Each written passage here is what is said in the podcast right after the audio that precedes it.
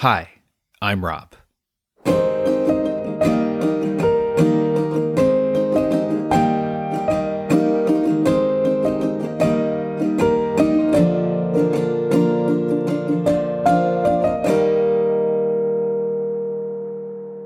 Tale number 38 Gigantic Oyster. Do you know what cryptozoology is? It's the study of like unknown animals or legendary animals like Bigfoot or the Loch Ness Monster. And I think today's tale could be classified as a cryptozoology tale, at least initially. So in 2005, Hurricane Katrina hit New Orleans, and it was devastating. And the news was covering this like 24 hours a day. So I was watching the news and seeing what was happening, and there was a shot of what looked like um, it kind of looked like a river, but I think it was just like the streets of New Orleans, and water was just flowing through it, and there was all this debris, like cars, pieces of houses, just everything is being washed away, and I notice what looks like a gigantic oyster floating in the water, and it's being washed away just like everything else. And when I say giant, it's huge. It looked like, you know, the size of like maybe a small car, like the size of a Volkswagen Beetle. It was humongous. And I was like, is there a species of gigantic oyster that I've never heard about? So, you know, this is 2005. The internet is is there. It's not as crazy as it is now, so there's not nearly as much information, but I go online and start trying to find out if there are giant oysters. And there is a species of gigantic clam in like the South Pacific that gets four feet wide, but not as big as what I'm seeing. And also, this thing looks like an oyster, like the kind of oyster you would eat if you were in New Orleans. I keep looking around the internet and I actually find a message board where someone else has noticed this giant oyster. This person had been watching the same news show that I was watching and spotted the oyster in the water. And and this was not a message board about like oyster enthusiasts or wildlife. It was uh, a news message board this person that noticed the oyster, they started a thread on this message board. So I created an account and posted that I had also noticed the oyster shell. And this person sent me their email address and we started communicating. It was a guy named Tom. So Tom and Rob started talking about how we could figure out what it was we were actually seeing in this video. So what I was thinking was there's a giant oyster sitting at the bottom of the Gulf of Mexico and the hurricane somehow stirs it up and pushes it into New Orleans. And so we're seeing either this rare or unknown species of oyster for the first time. Tom agreed with that, but he was leaning really hard into new species of oyster or maybe a new animal altogether that science had never seen before. He thought a discovery had been made. I'm more skeptical than that. I thought there might be something else to explain this. But we both wanted to solve this mystery, and we decided the best thing would be to send the video to an expert, like someone with the Department of Natural Resources or a biologist, someone that knew a lot about oysters. And again, this was 2005. News companies were not posting everything that they did on the internet. And actually, it was pretty hard to get video onto the internet. I think YouTube had just launched, but it wasn't really popular or I didn't know about it. And so the process of getting the video off of live television to the internet was pretty complicated. Tom had to sit there and watch the news until it came on again and he had his camcorder hooked into his TV and he recorded the live feed of the news onto his video camera. And then he was able to transfer the video from his camera to his computer. And then we could put it up in like a Dropbox where you could download the video. So now we have our video file. We sent it to a couple of biologists who studied oysters, and we also posted back on the original message board thread um, because some people had expressed interest in seeing it there, and some of them were in New Orleans, so we were hoping maybe it had been spotted again.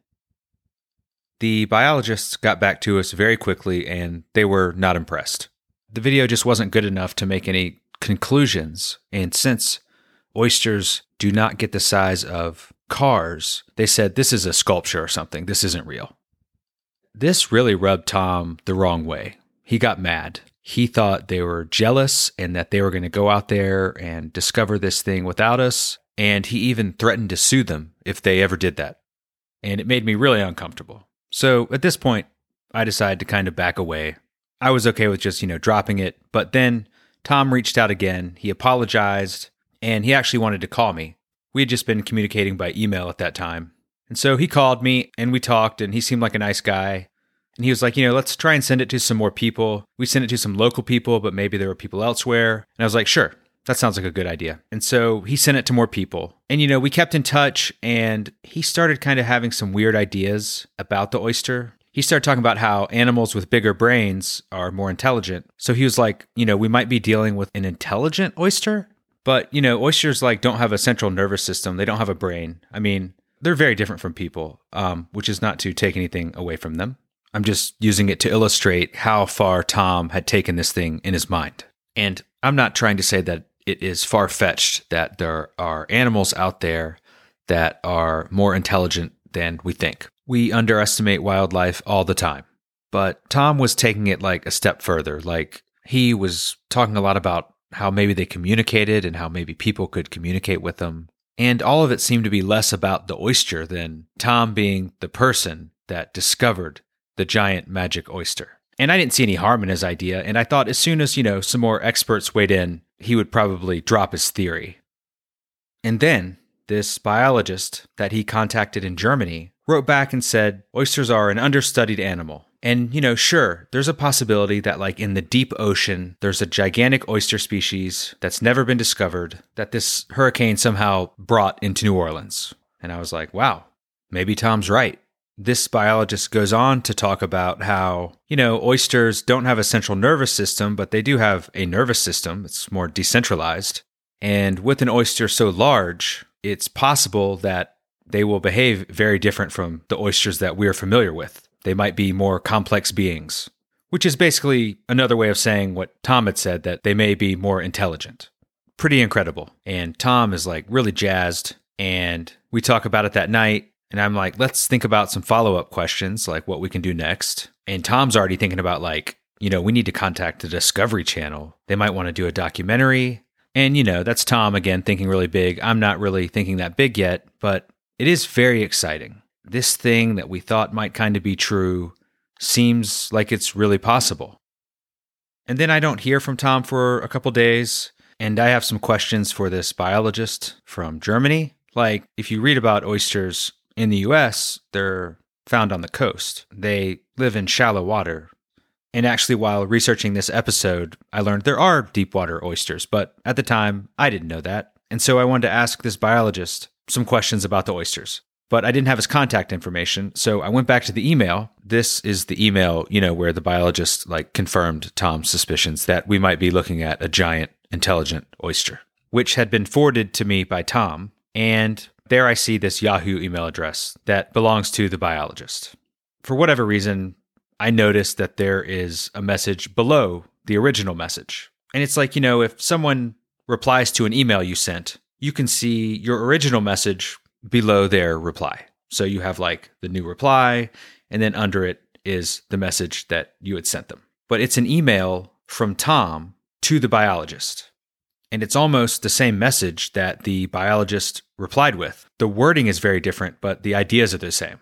It's possible that this is an unknown oyster, and because it's huge, it could be more intelligent or complex. So Tom wrote a message to the biologist, and the biologist replied with the same message, just worded differently. And then Tom forwarded that to me.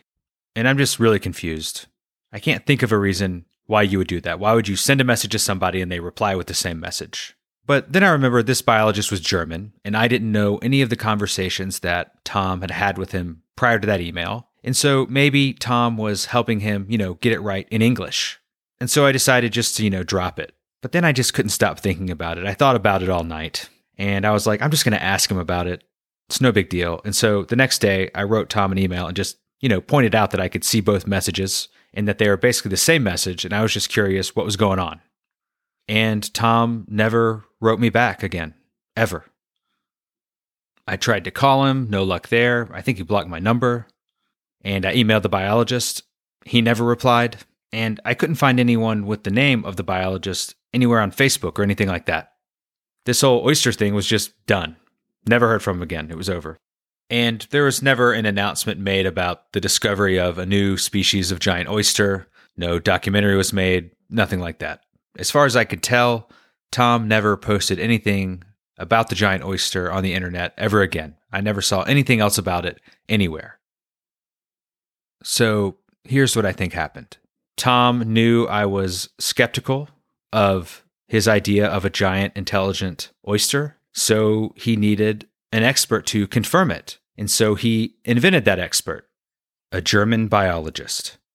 He created a Yahoo account for this biologist and then crafted this message to convince me that what he had said about the oyster was correct. And I guess he basically wrote like an outline and then rewrote it to make it sound more like it wasn't him. And somehow in that process, he made an error and I was able to see the outline.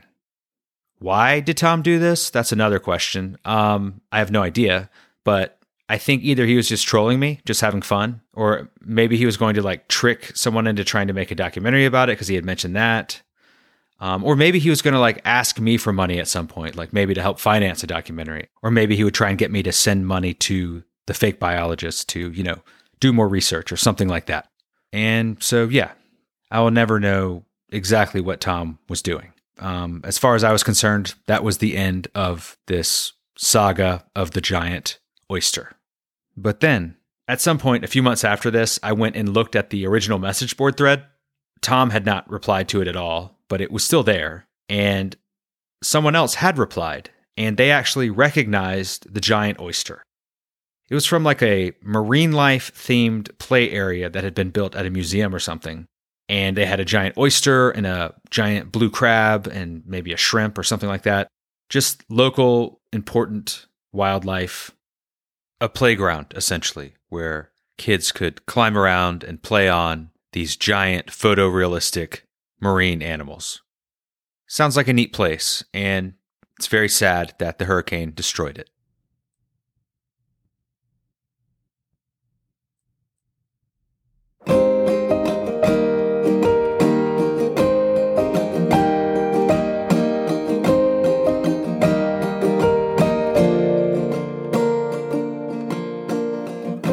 Rob Tells Tales is produced by me, Rob Tiffin.